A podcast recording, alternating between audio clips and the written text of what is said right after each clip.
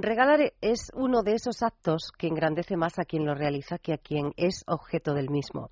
Además, importa más el acto en sí que el objeto de dádiva, ya que ahí radica la esencia de su fuerza, en ese poder de la acción. No importa tanto el qué como el acto de generosidad que implica desprenderse de algo que bien necesitamos o que bien queremos. Regalar algo bello, aunque no sepamos marcarle un coste comercial concreto. Regalar tu presencia, la sonrisa, una mirada, tu tiempo. Así basta, porque esto es radio y ustedes, palabras mayores. En Es Radio, Palabras Mayores. Un programa para gente activa, producido por el Grupo Senda. Presenta y dirige Juan Loro. 7 de junio de 2014, esta mañana de sábado. Gracias a todos por querer comenzarla con todos nosotros. Gracias por acompañarnos, por eh, bueno, pues haber decidido que eh, van a intentar estar con nosotros hasta las 8 en punto de la mañana. Espero que así sea. Tenemos hoy temas muy interesantes eh, que ofrecerles. Vamos a hablar de salud, de calidad de vida. Vamos a hablar de los cuidados del cuidador vamos eh, en nuestro tiempo de ocio a invitarles a que conozcan un concurso del que ya hemos hablado en otras ediciones, otros años, y que, como digo, queremos invitar que a, todos a que vengan a Madrid y puedan disfrutar de esa gran final de la nariz de oro. Y eh, también tendremos tiempo para hablar eh, de ese, ese mundo custom que nos trae nuestro compañero Fernando de Ollarvide. Será al final del programa. Digo gracias a todos por estar ahí y gracias a mi compañera Marta Pérez que está en control. Comenzamos.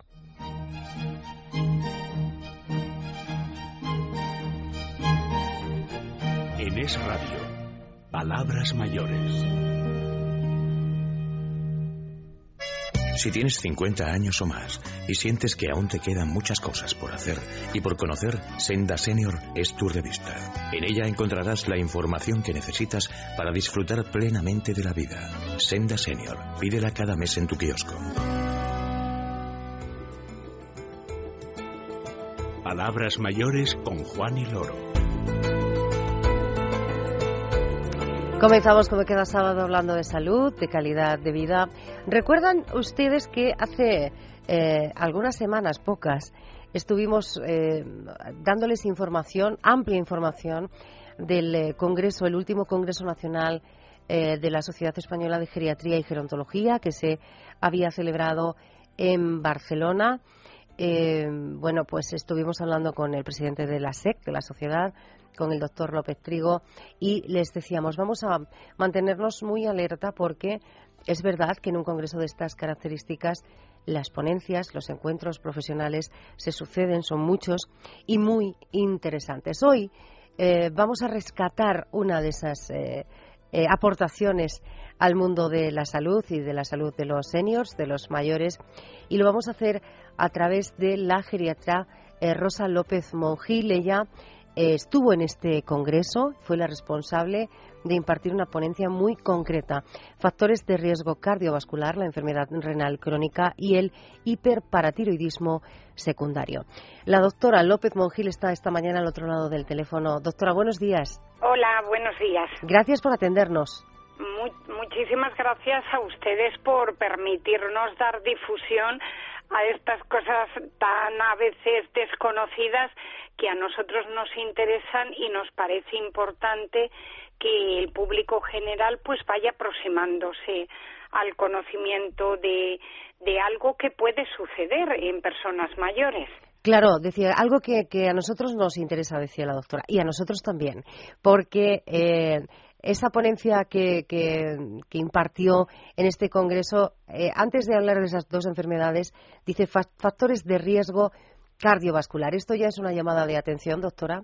Sí, evidentemente los factores de riesgo cardiovascular son interesantísimos por la alta frecuencia que tienen, porque yo creo que hay poquísimas personas mayores pero a lo mejor un 15 o un 20% que se libren de tener algún factor de riesgo cardiovascular, porque estamos hablando de situaciones eh, tremendamente frecuentes como la hipertensión arterial, como el tener más eh, lípidos, o sea, grasas que son el colesterol, los triglicéridos, como el tener elevada la glucosa y, y padecer diabetes o el presentar sedentarismo o el tener más nervios de la cuenta, el vivir una vida pues con, con preocupaciones, con estrés. Todos estos factores son factores de riesgo cardiovasculares. Lo que ocurre es que existen más. Esos son los que se conocen de forma habitual. Y nosotros, pues, eh, hemos querido estudiar algo no tan conocido y es ver el funcionamiento del riñón en las personas mayores. Y luego eh, ver que esa, esa situación de enfermedad renal crónica, o sea, mantenida durante largo tiempo, pues puede hacer predisponer a otra enfermedad, que es el hiperparatiroidismo secundario. Y lo que hemos visto, o sea, lo que se conoce ya, es el síndrome cardiorrenal, o sea, que eh, enfermedades del riñón pues tienen una repercusión directísima sobre el sistema cardiovascular. Y yo creo que, que ahondar en este eh, conocimiento pues nos hace avanzar en el tratamiento y ver que hay posibilidades de intervenir y intervenir para mejorar, para evitar los factores de riesgo cardiovascular. Así que eso nos eso es lo que hemos intentado eh, presentar en el Congreso. Seguro que ha sido más que un intento, ¿eh, doctora? Vamos eh, a ir por partes, vamos a hablar de esa enfermedad renal crónica. En primer lugar, ¿qué es? ¿Cómo podemos entender nosotros, eh, los que no somos expertos en la materia, qué es esto? Y también nos interesa saber la incidencia que tiene en nuestro país. Pues la enfermedad renal crónica es una situación en la que el riñón empieza a, funcionar de una manera no correcta. O sea, la función del riñón, que es eliminar los productos de desecho, pues, y es una función vital y un órgano de los más importantes para la vida, pues esta función eh, se sabe que con los años se va deteriorando. Y el cálculo de saber cómo está funcionando el riñón lo obtenemos a través de ecuaciones. Y, o sea, es aplicar la matemática a ver el funcionamiento de los órganos.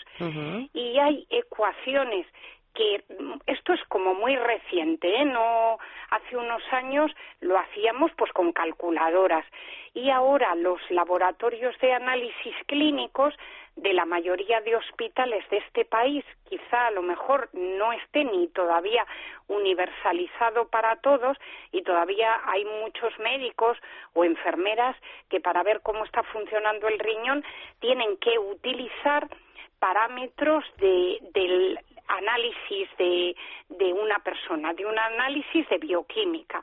Se hace un análisis de sangre, se obtienen una serie de medidas y con unas ecuaciones obtenemos un número y lo que comentaba es que la mayoría de, de los eh, laboratorios de hospitales pues tú le pides al laboratorio que te haga un filtrado glomerular y además pues que lo hagan con una fórmula determinada porque hay varias y queremos utilizar todos la misma pues para entendernos con las mismas medidas. Y, y la fórmula pues para darlo a conocer, o sea, para aumentar el conocimiento, tiene siglas inglesas, pero la fórmula para calcular el filtrado glomerular se llama modificación de la dieta asociada a la enfermedad renal y a través de esa fórmula de la MDRD eh, eh, obtenemos un, un, número y ese número nos va a decir cómo está funcionando nuestro riñón. Entonces, el número cuanto más alto sea, o sea, si es superior a 90, pues hay ausencia de daño renal. Y nosotros lo que hemos querido ver es en una población de personas mayores atendidas en un hospital, pues cómo está funcionando el riñón.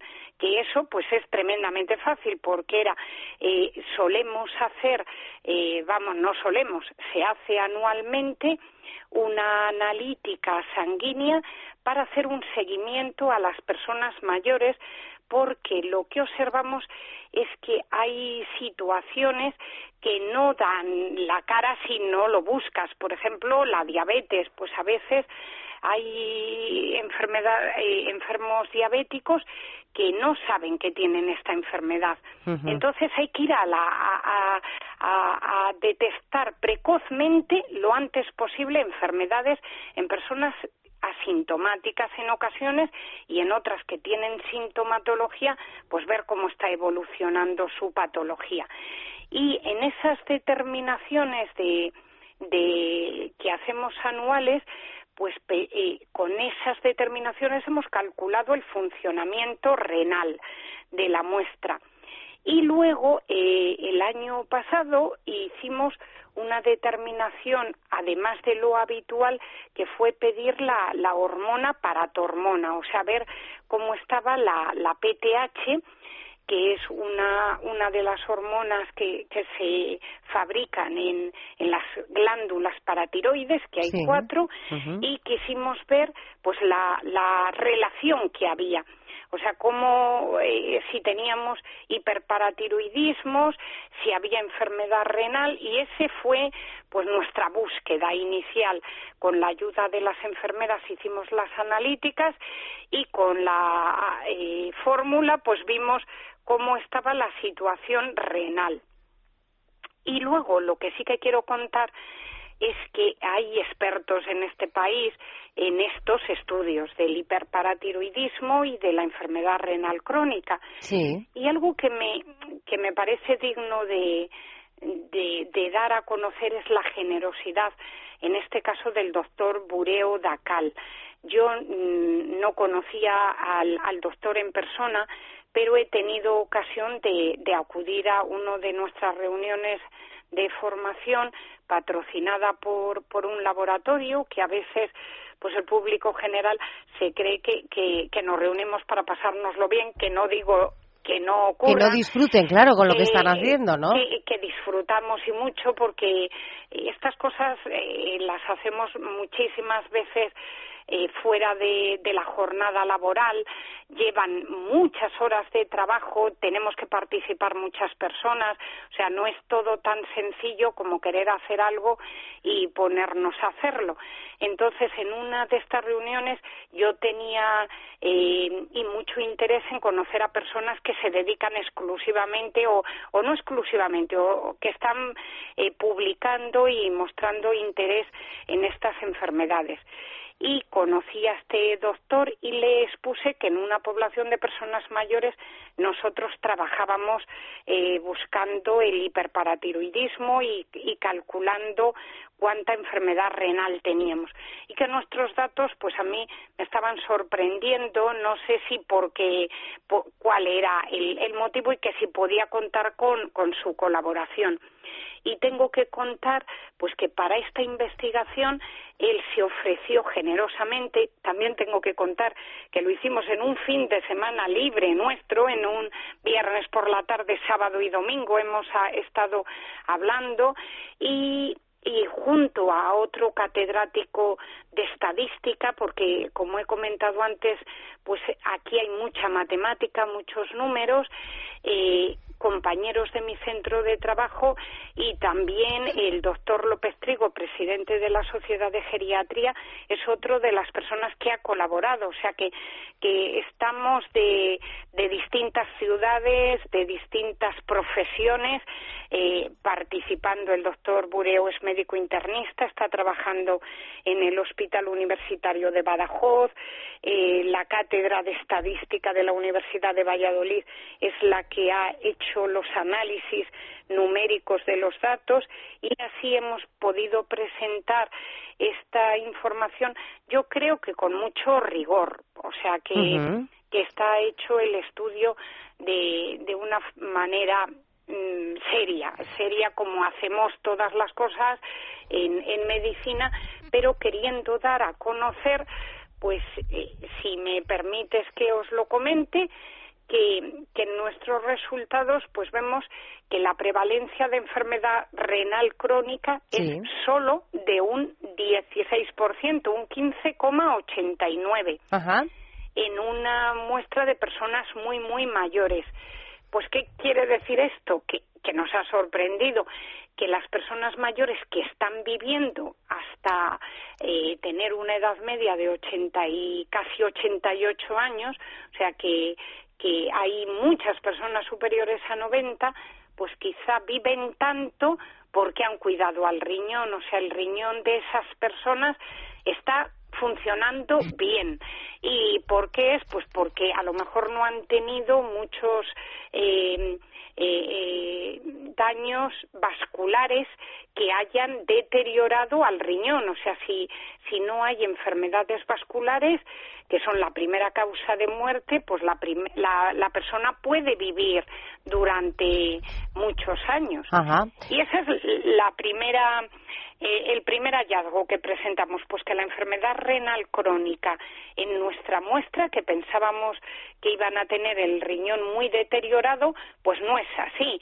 Y pues muchas veces se dice, toman tantos medicamentos que tendrán el riñón fatal. Pues no, no tienen el riñón mal nada más que un 15,89%. Es una conclusión eh, importante y yo creo que la doctora ha dicho algo también muy importante. Ese equipo de profesionales de, de, distintas disciplinas, de distintos puntos de España, eh, un trabajo de rigor que se ha elaborado pues eh, con bueno con, con esa em, intención de, dar a conocer estos estos datos que se han puesto de manifiesto en ese congreso que decíamos Congreso Nacional de la SEC de la Sociedad Española de Geriatría y Gerontología. Eh, Rosa López Mongil, yo decía que es geriatra, es profesora también de Medicina Preventiva de la Facultad de Medicina de la Universidad de Valladolid. Eh, doctora, nos gustará poder seguir ampliando información de, de este estudio y de otros similares que realicen en, pro de mejorar la atención y la calidad de vida de, todos, en definitiva de las personas mayores. Y le agradezco mucho que haya estado con nosotros esta mañana. Muchas gracias. Buenos días. Buenos días. En Es Radio, Palabras Mayores. Un lugar para vivir.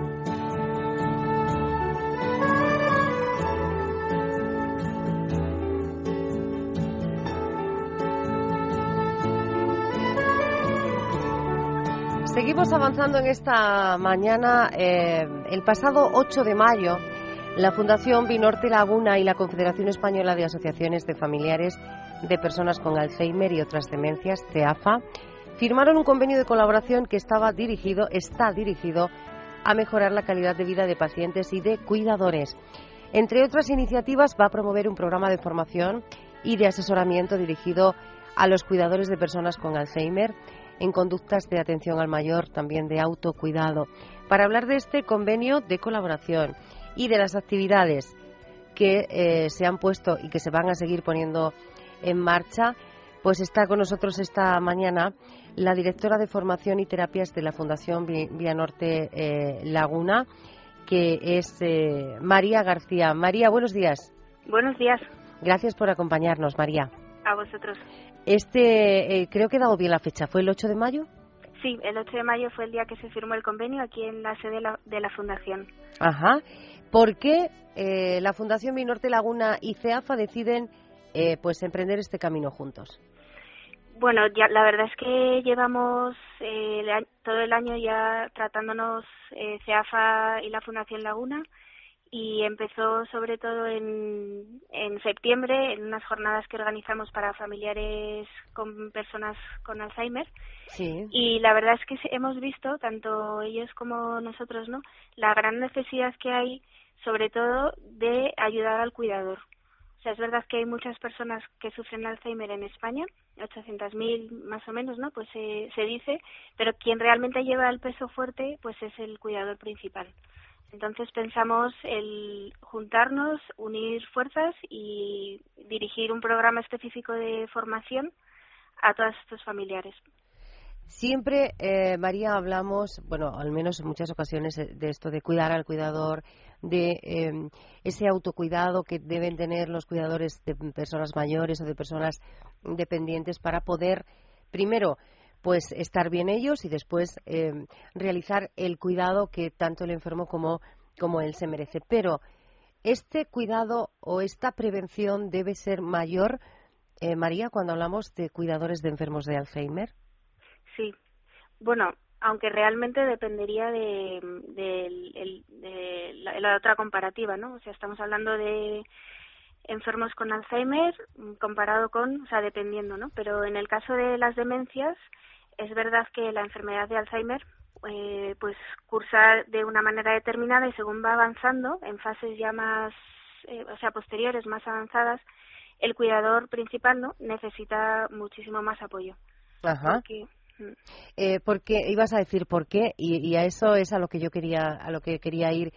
¿Por qué es tan importante que eh, hagamos estas llamadas de atención y, y que bueno que fundaciones como Vía Norte Laguna y que confederaciones como CEAFA pues sigan insistiendo en esto? ¿En qué puede degenerar el que el cuidador no se cuide, María?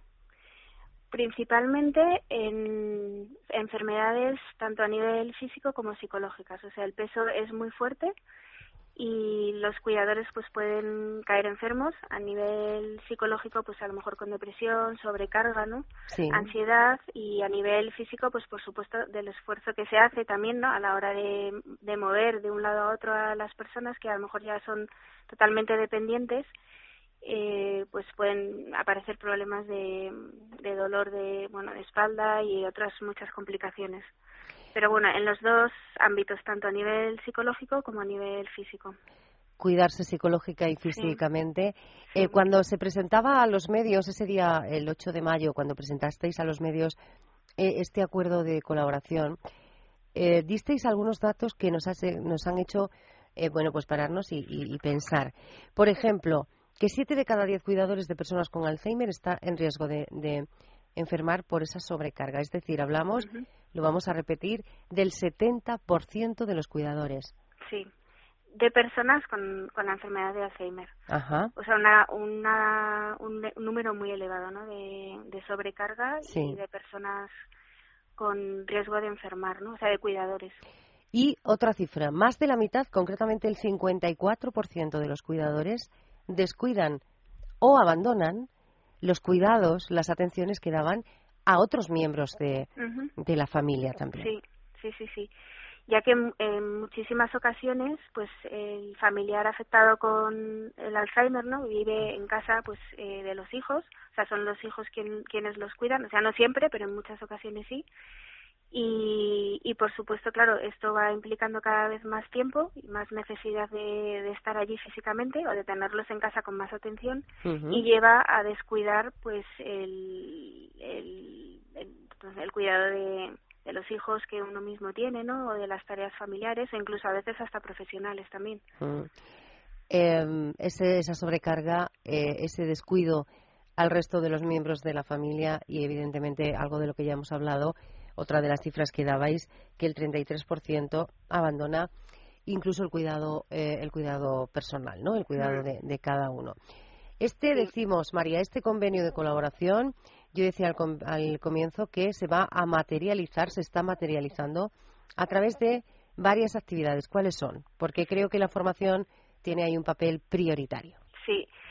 Pues mira, principalmente es un programa de formación para familias con clases eh, presenciales por ahora. ¿Para familias? Para los, sí, las los familiares y los cuidadores principales de las personas que tienen Alzheimer. Ajá. O sea, pueden venir de forma gratuita a la Fundación Vía Norte Laguna, que es donde impartimos las clases, mirar toda la información en la página web y, y ellos mismos apuntarse eh, según pues lo que más les interese o más necesiten. Entonces hemos dividido las, los las clases en dos módulos uno, el primer módulo va dirigido a personas que están en fase leve aún y moderada de la enfermedad y el tercero eh, para los que están en fase avanzada, ya que los contenidos son distintos.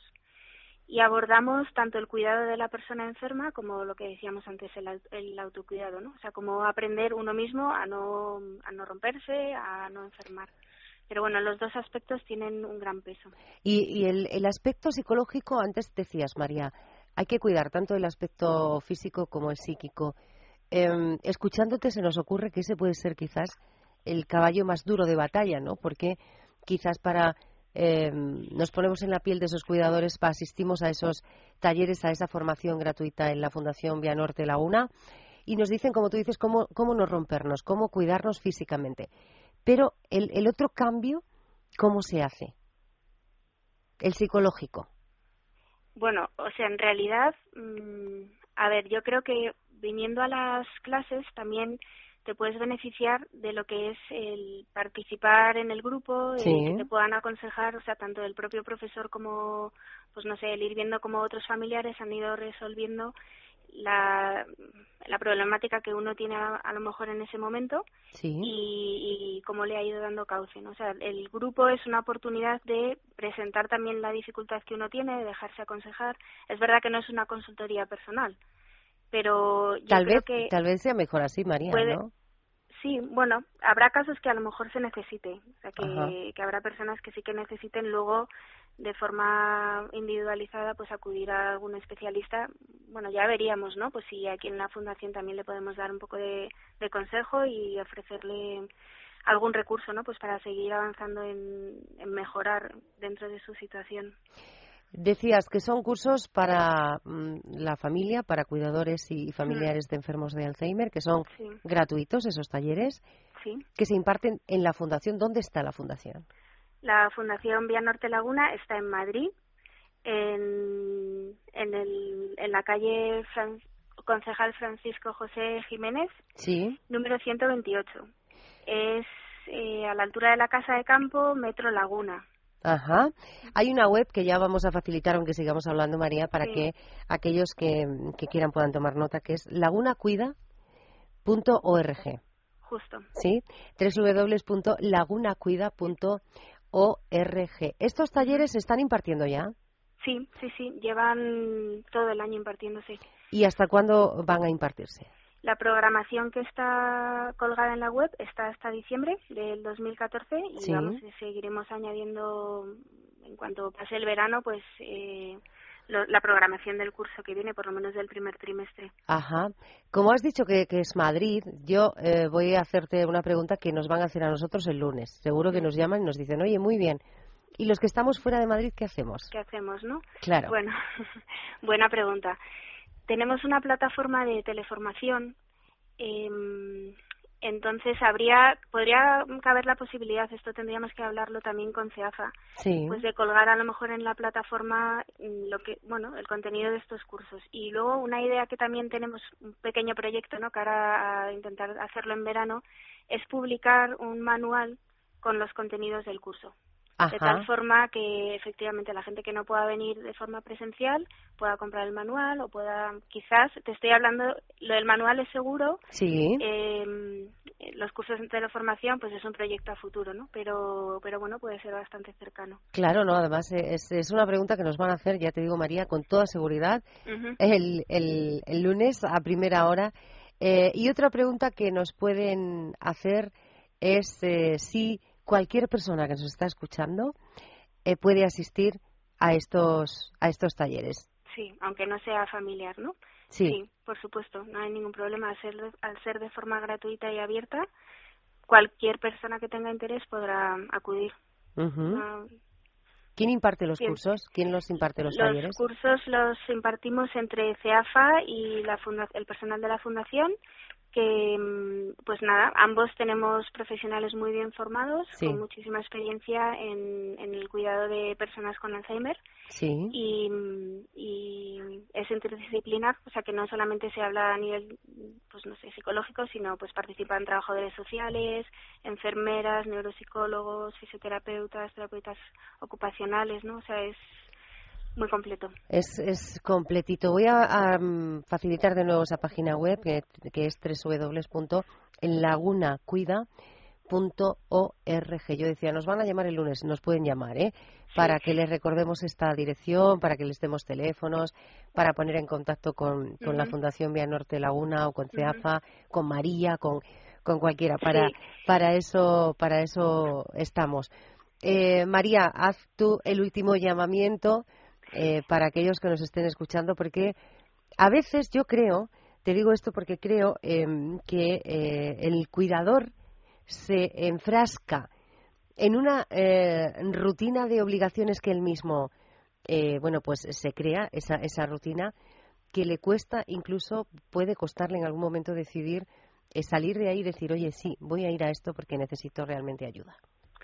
Pues sí, le diría a todos los cuidadores que se encuentran en esta situación, una situación similar, que, o sea, que es importante dejarse ayudar, que van a notar muchísimo eh, la ayuda, ¿no? Que, pidan, pues porque mm, es un, no sé, una gran necesidad. Es muy comprensible que les cueste, porque de alguna manera es liberarse, es, eh, no sé, a lo mejor pensar que eh, están dejando de atender a las personas que más quieren pero que esa ayuda es necesaria y que realmente acudan, ¿no? Porque merece la pena.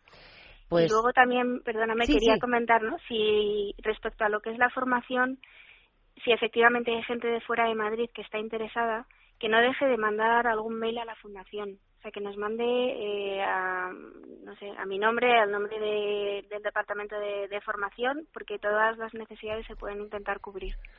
Pues eso nos gusta, ¿eh? Y, eh, te vamos a pedir que si hay algo más que contar, eh, que podamos hacerlo. De aquí a fin de año nos gustaría volver a hablar y ver cómo hacer un balance de lo que han sido estos talleres y si se, se, se, va, se llevan más allá de Madrid también. Decirnos, porque a los oyentes les gustará saber eh, en qué punto pueden recibir esta, esta información. Pues María García, directora de Formación y Terapias de la Fundación Vía Norte en Laguna. Gracias. Muchas gracias. No, gracias a, ti por estar con nosotros y ya sabes dónde, dónde estamos. Que tengas un buen día. Muy bien, gracias. Vivir de forma independiente y con calidad de vida es fundamental para cualquier persona, pero también lo es sentirse seguro, protegido, tranquilo. La teleasistencia es un servicio que con ayuda de la tecnología pone a tu disposición una serie de recursos que te garantizan una atención inmediata en caso de necesidad. Tan solo pulsando un botón, el servicio de teleasistencia de Tunstal Televida te responde siempre, las 24 horas del día, los 365 días del año. Llegamos a todos los lugares, siempre estamos al otro lado. Llevamos más de 20 años cuidando de los mayores y en la actualidad atendemos a 240.000 personas en toda España. ¿Y tú? ¿Quieres sentirte seguro? Infórmate. Llámanos al 901-110-901. Las últimas noticias del sector son palabras mayores.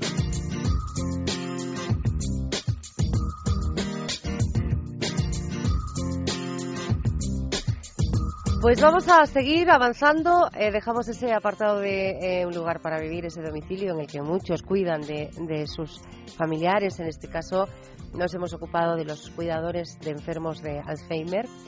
Digo que seguimos avanzando. Llega el momento de hablar de la revista Senior. ¿La conocen? Claro que sí. De más eh, avances de contenidos. Bueno, de momento, porque hoy es sábado, mañana domingo le vamos a pedir a nuestro compañero Felipe Ribagorda que esté con nosotros para contarnos más cosas. Pero recuerdan que el fin de semana pasado le pedíamos a Felipe que nos diera a conocer el nombre del ganador o ganadora del concurso de los suscriptores del mes de mayo. Bueno, pues hoy no ha venido al estudio, está en su casita a estas horas de, de la mañana, pero desde su casita, Felipe, espero que nos diga quién es el ganador o ganadora. Felipe Ribagorda, buenos días. Hola, buenos días, Juan. ¿Qué tal estás? Muy bien. Eh, te oigo así con un poco de eco, pero bien. ¿Tú nos oyes bien? Sí, sí, es que estoy en el salón y está ah. un poco vacío.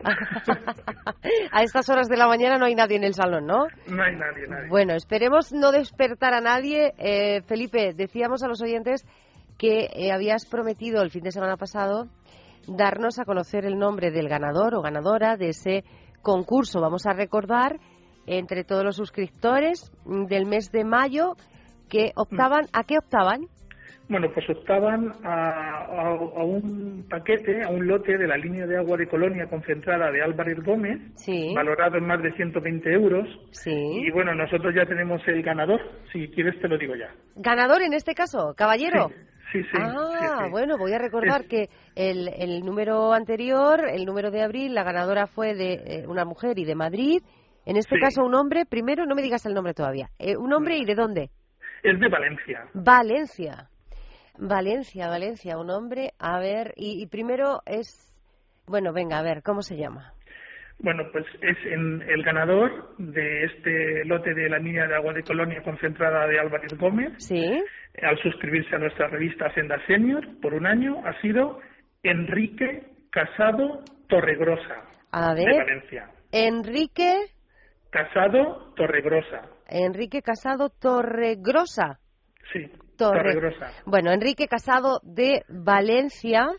Eh, imagino que desde la redacción se le habrá comunicado que es el ganador. Felipe, que estará encantado de, de la vida. Y lo que yo voy a pedirte a ti es que pronto pueda estar él también con nosotros, aunque sea a través del teléfono. Sí, le podemos invitar a que hable un poco, quizás a lo mejor cuando reciba el lote de productos, que yo creo que estará un poco más contento. estará mucho más contento, ¿no?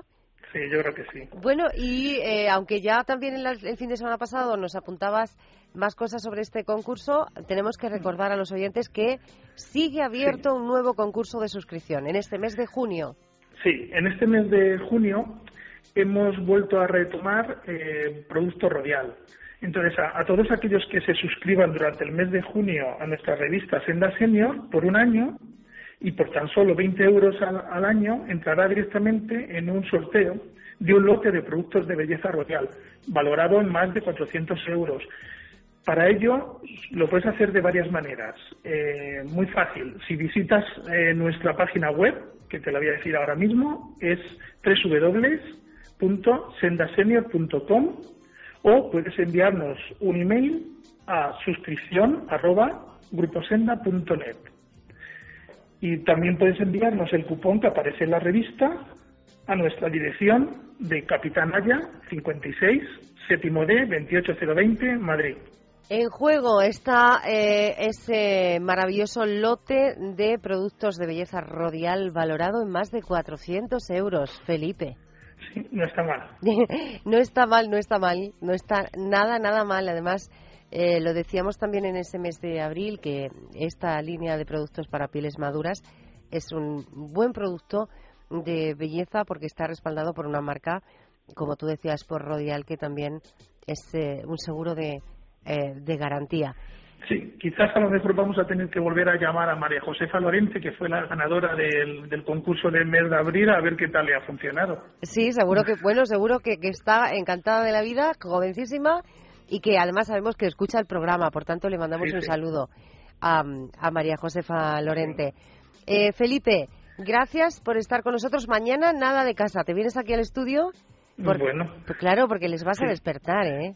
Vale, sí, mañana mejor esté ahí, que si no, yo creo que si se levanta ahora alguien, me tira algo a la cabeza. Te tira algo a la cabeza y te, te deja sin desayuno, ¿eh? Sí. Eh, Felipe Ribagorda, gracias por estar con nosotros y mañana hablamos. Nada, gracias a vosotros, un beso para todo el mundo. Venga, un abrazo. Quienes cuidan diariamente a personas dependientes en sus hogares saben lo sacrificada que es esta tarea. Por eso, estas personas necesitan también cuidar su propia salud. Es muy importante, por ejemplo, que dediquen unos días al año a descansar de estos cuidados, a tomarse tiempo para ellos mismos, a disfrutar de un merecido respiro. Y todo con el objetivo de que se repongan física y emocionalmente y puedan así seguir cuidando a su familiar con más fuerzas. En las residencias de mayores del Grupo ANMA estamos especializados en ofrecer estos cuidados. Ofrecemos a las personas dependientes toda la atención que requieren, con programas personalizados adecuados a sus necesidades, con un amplio equipo de profesionales y en unas instalaciones acogedoras y cálidas en las que sentirse como en casa. A las residencias de mayores AMMA nos avala la confianza que día a día depositan en nosotros miles de familias, con centros en Madrid, Cataluña, Castilla-La Mancha, Castilla y León, Cantabria, Navarra, Murcia y Canarias. Ven a conocer nuestro programa de respiro familiar para los meses de verano. Más información en www.amma.es o en el teléfono 902 100 999. 902 100 999. Grupo ANMA, nuestro compromiso, las personas. En Es Radio, palabras mayores. En Renfe nos gusta ser puntuales, pero aún más llegar antes. Por eso premiamos a los que compran con tiempo sus billetes. Reserva hoy tu viaje en AVE larga distancia y asegúrate el mejor precio posible. No dejes para mañana lo que puedas comprar hoy. Anticipa tu compra y consigue hasta un 70% de descuento. Renfe, conecta tu modo tren. Ministerio de Fomento, Gobierno de España. ¿Has pensado en realizar un crucero por el Adriático? Pues no olvides la guía que necesitas para sacarle el mejor partido a tu viaje. Destinos sugerentes, lugares a visitar, excursiones a elegir, todo lo encontrarás en la guía de cruceros por el Adriático. Pídela en tu librería habitual o solicítala a través de www.sendasenior.com. Consigue la guía de cruceros por el Adriático y lánzate a la aventura.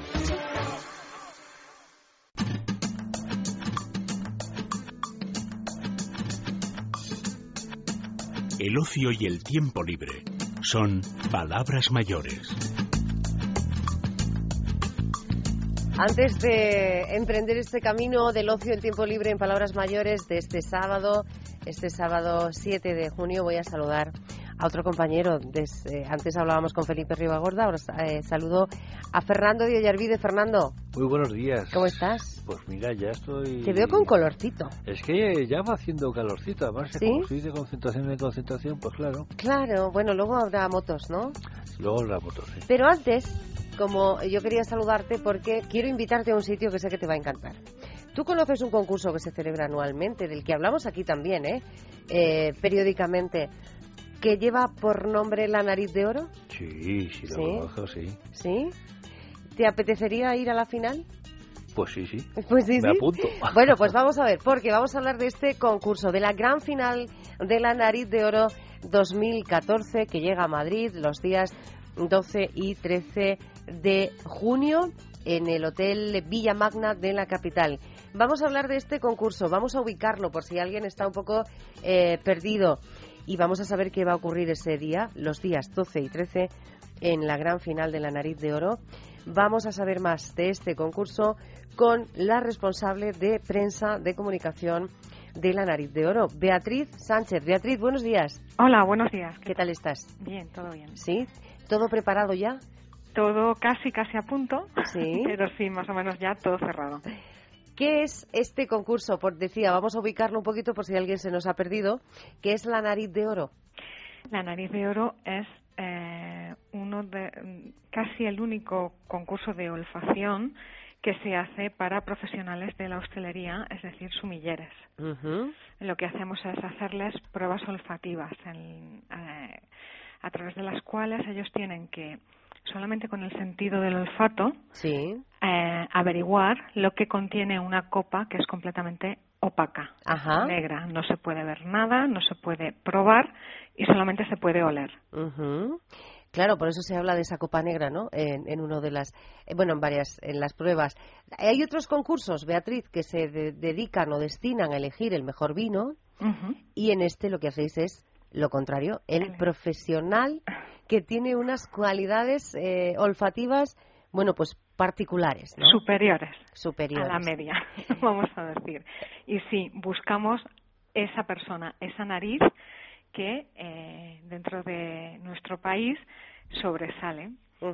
Es capaz de identificar, como te, como te comentaba, sí. un vino, una bebida mm, de cualquier punto del mundo, que en eso consiste en nuestra gran prueba final, que se celebrará el viernes a las tres de la, a las tres y media de la tarde.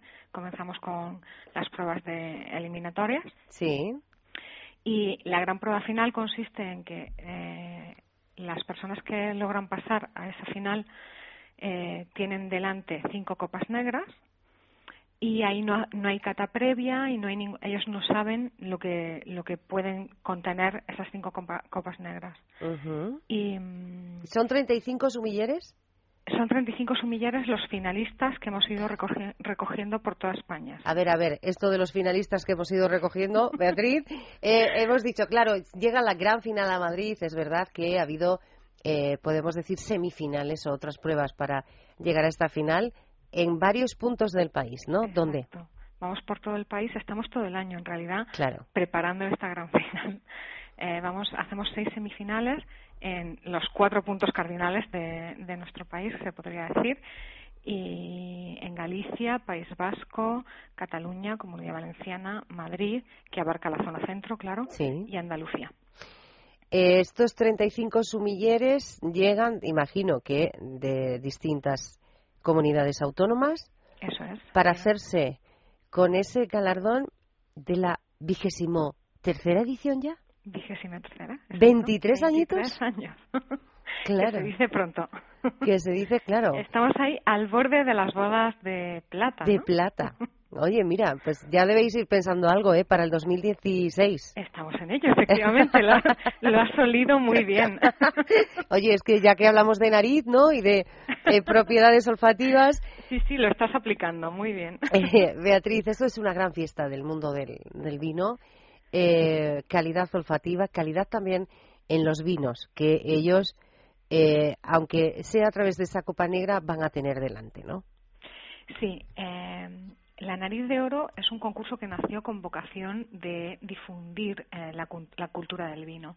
Para ello, eh, primero retamos a los sumilleres, que son los profesionales, los prescriptores de las bodegas, de cara al público, a que mejoraran su formación y mejoraran sus dotes olfativas, y esta es una especie de forma divertida de, hacerlo, ¿no? Y también abrimos un espacio dentro de, de este concurso lo abrimos al público general queremos transmitir o, hacer llegar a las personas aficionadas que sepan más o menos sobre el sector lo que se está cocinando ahora mismo en las bodegas españolas, que es mucho y muy bueno, y queremos darlo a conocer y que la gente, bueno, pues vaya completando poquito a poco sus eh, cualidades eh, a la hora de catar, de saber sobre este mundo que es tan apasionante y de imbuirse un poco más en, en todo lo relacionado con lo enológico y con lo gastronómico. Ese área experimenta, que es la abierta al público. Exacto. Ese, eh, bueno, pues más va, a haber más de 40 bodegas que van a llegar a, a Madrid para abrir ese mundo del que habla Beatriz y también eh, especiales masterclass de degustación y aprendizaje, algo como así muy reservadito, ¿eh? muy, muy selecto, porque es verdad que tiene que ser así. La pregunta que nos hacen siempre es, ¿yo puedo asistir al, a la gran final? Por supuesto que pueden. ¿Sin ser profesional de la hostelería? Sin ser profesional, solamente hay que tener un interés por este mundo y disfrutarlo, desde luego. Eh, de esas 40 bodegas, cada una de, ellas puede llevar aproximadamente unas cinco marcas de vino.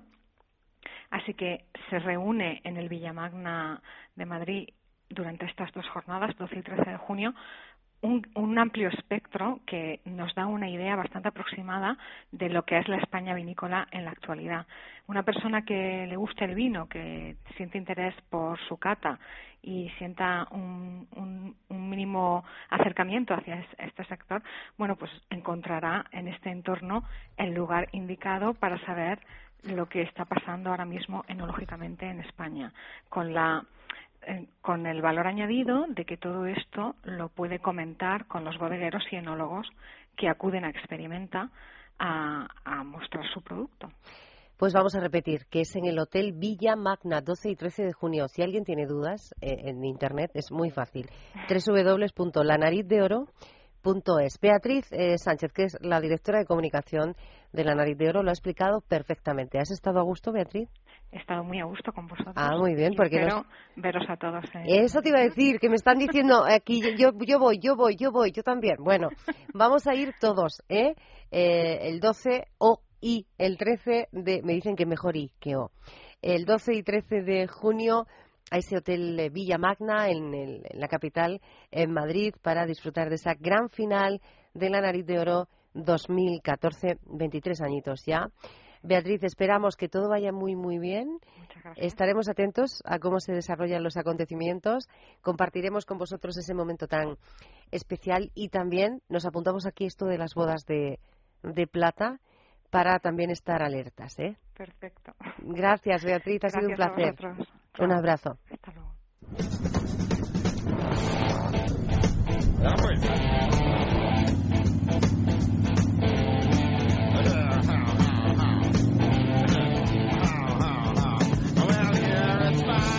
Palabras mayores con Juan Loro.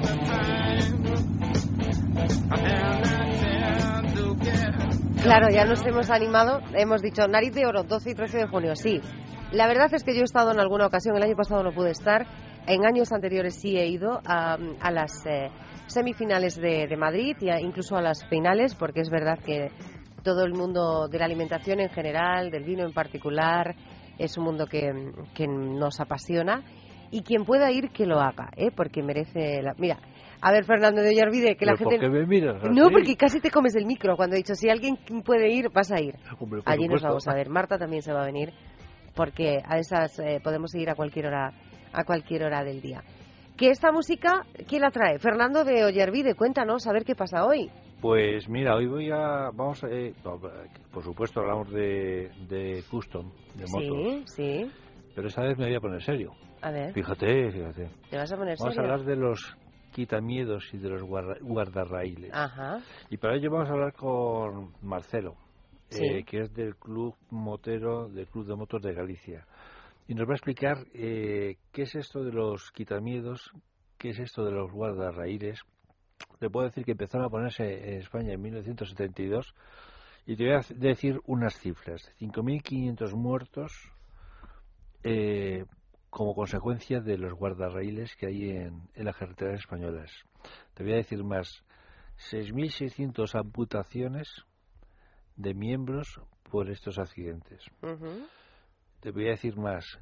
Simplemente con que vayas a 29 kilómetros por hora, ya el porcentaje de, de que salgas muy mal parado en una carretera si te das con uno de estos guardarraíles o quitamiedos es elevadísimo. Hasta el punto de que se habla de que uno de cada 10.000 accidentes que en los que tú te, te des con el guardarraíl eh, tienes una sales ileso.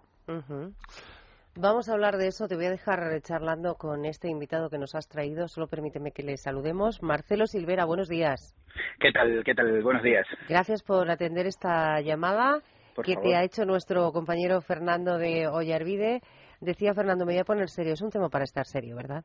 Sí, por supuesto. Llevamos llevamos casi 40 años eh, pidiendo que que se cambien los guardarraíles. Los guardarraíles ya tienen una normativa eh, europea que, que obliga a sustituirlos todos y, y nada y siguen siguen muriendo gente y seguimos teniendo amputaciones y, el y no, no se cambian los guardarraíles, el soporte que es que es lo que en realidad causa las amputaciones. Entonces, bueno, pues seguimos con esta lucha año tras año tras año y sigue muriendo gente y, nada, y guardarraíles, es el nombre es el verdadero, el nombre exacto es guardarraíles asesinos, porque son verdaderos asesinos que están esperando en cada curva. Una pregunta, eh, Marcelo, para que la gente, los oyentes de, de radio sepan exactamente a qué nos, de- nos referimos, descríbelos. El, lo que lo que causa la amputación, lo que nos quita la vida en la carretera es, es el soporte, es la base. La base es una base de hierro de doble T que al impactar te causa amputación como mínimo, con, con suerte te causa una amputación y, y te mata seguro, vamos. Entonces eh, el tema es ese, es el soporte de, de, del quitamiedo, mm, de la protección que vemos en la carretera, vamos. que es lo que suele estar en las curvas, que, que es, eh, digamos que son las, las pequeñas vallas que hay para que los coches no se salgan, ¿no? Exacto, esas vallas que, que protegen a los coches, pues a nosotros nos, nos matan o nos amputan. Y simplemente con cambiar la sujeción, el, el hierro que, que sujeta eh, el quitamiedo a, a, la, a la carretera, con cambiarlo ya nos, bueno, vamos, ya, ya seríamos todos tan felices que vamos, eh, yo solo con cambiarlo sería, sería ya un gran paso. Pasa que bueno, no se, no se cambian todos, en algunos sitios sí, en otros no, y te digo, hay una normativa europea que exige el cambio de todos los, los, los, guarda, los soportes de los guardarraíles en doble T. De todas formas, Marcelo, lo que yo sí he visto es que, por ejemplo, en comunidades, eh, en algunas comunidades sí está sí está hecho el cambio. Te, hablo, por ejemplo, de la Comunidad de Madrid. Yo sí he visto carreteras en las que... Pero no todas, ¿no? ¿O sí? Es lo que iba a preguntar a Marcelo precisamente. No todas, no todas. Aquí en Galicia, aquí en Galicia, por ejemplo, tenemos en sitios donde sí, donde se coloca una segunda, un segundo guardarraíl más, más abajo del, del habitual, ¿no? Que lo que hace es detener el impacto del cuerpo del motero, ¿no? Eh, o si incluso se han cambiado los soportes, ya no es la doble T que, es la que te causa la amputación. Eh, se ponen se pone un hierro normal, simple, macizo, que, que hombre, que entre, elegir entre darte un golpe y que te corte una pierna o un brazo, o muchas veces te parta a la mitad, pues pues tampoco, no, hay mucho hay mucho que pensárselo. Eh, sí que se cambia, eh, en muchos sitios está cambiado, pero, y a ver, ya digo, partiendo de que la norma europea exige que se sustituyan todos, eh, en algunos sitios han cambiado, en otros se han mm, hecho algunos apaños como poner eh, espuma eh, atado con bridas, Ese lo, lo, hemos visto nosotros, yo soy director de la revista Motera y hemos ido a sitios a sacar fotos y a hacer eh, reportajes y, y, hemos visto en, guarda, en, sitios de, de, de, carreteras en curvas donde han puesto espuma, espuma polispan, atado con bridas. Entonces, eso, eso es un apaño malísimo, eso es jugar con la vida de la gente. Entonces, Marcelo, cuando hablabas de, de eh, esto, eh, de los cambios, de cambiar eh, esos guardarraíles, como tú decías, asesinos, has utilizado una expresión que nos da a entender que no es tan complicado hacerlo. Si eso lo enfrentamos con la, las primeras frases que nos has dicho, que son los años que lleváis luchando para conseguir esto, algo no cuadra. ¿Qué, respuesta os dan desde las instituciones o las administraciones o eh, los entes encargados de realizar esos cambios? Bueno, las palabras siempre son muy bonitas. ¿no? Eh, yo, por ejemplo, eh, estoy en contacto con mucha gente que, que lleva años, pero desde el principio, pidiendo cambio y solución, y te dicen que las palabras siempre son las mismas. Sí, sí, sí, estamos en eso, lo haremos y vamos haciendo de a poquito, pero en realidad pasan los años y, los compañeros siguen muriendo en la carretera por culpa de los guardarraíles. Eh, en un accidente, en un accidente que no te debería pasar más que un simple eh, golpe y una anécdota, ¿no? Que en, una caída en una curva, pues acaba siendo una desgracia, una amputación como mínimo y con suerte. Y después, bueno, lo normal es que te mueras, que quedes en el sitio por culpa de los guardarraíles asesinos. bueno, Marcelo, eh, te iba... no, es, no es complicado cambiarlos, ¿eh? Te iba a decir, eh, vamos a ver, vosotros estáis haciendo una campaña en change.org donde la gente se puede eh, apuntar para firmar, para pedirlos.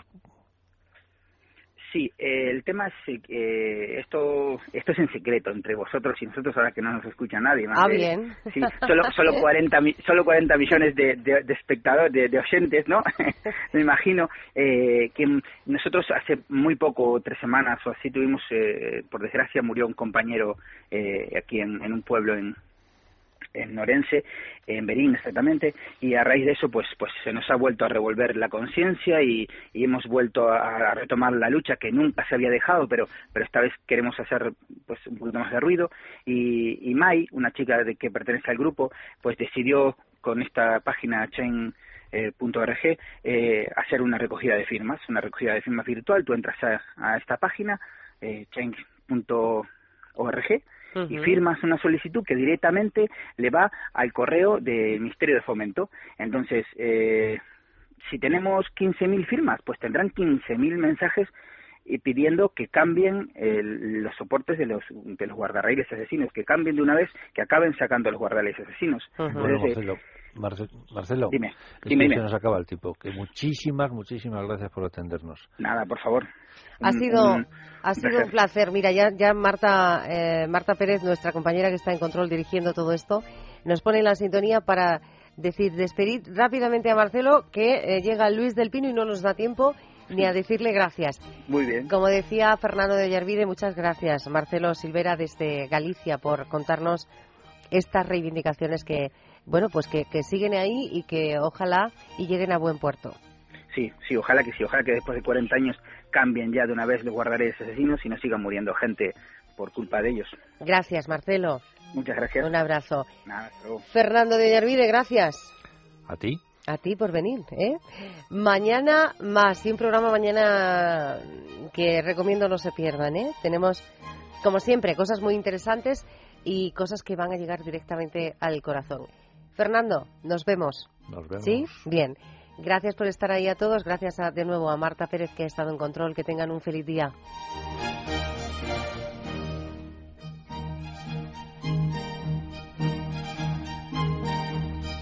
Palabras mayores. Un programa de Es Radio producido por el Grupo Senda.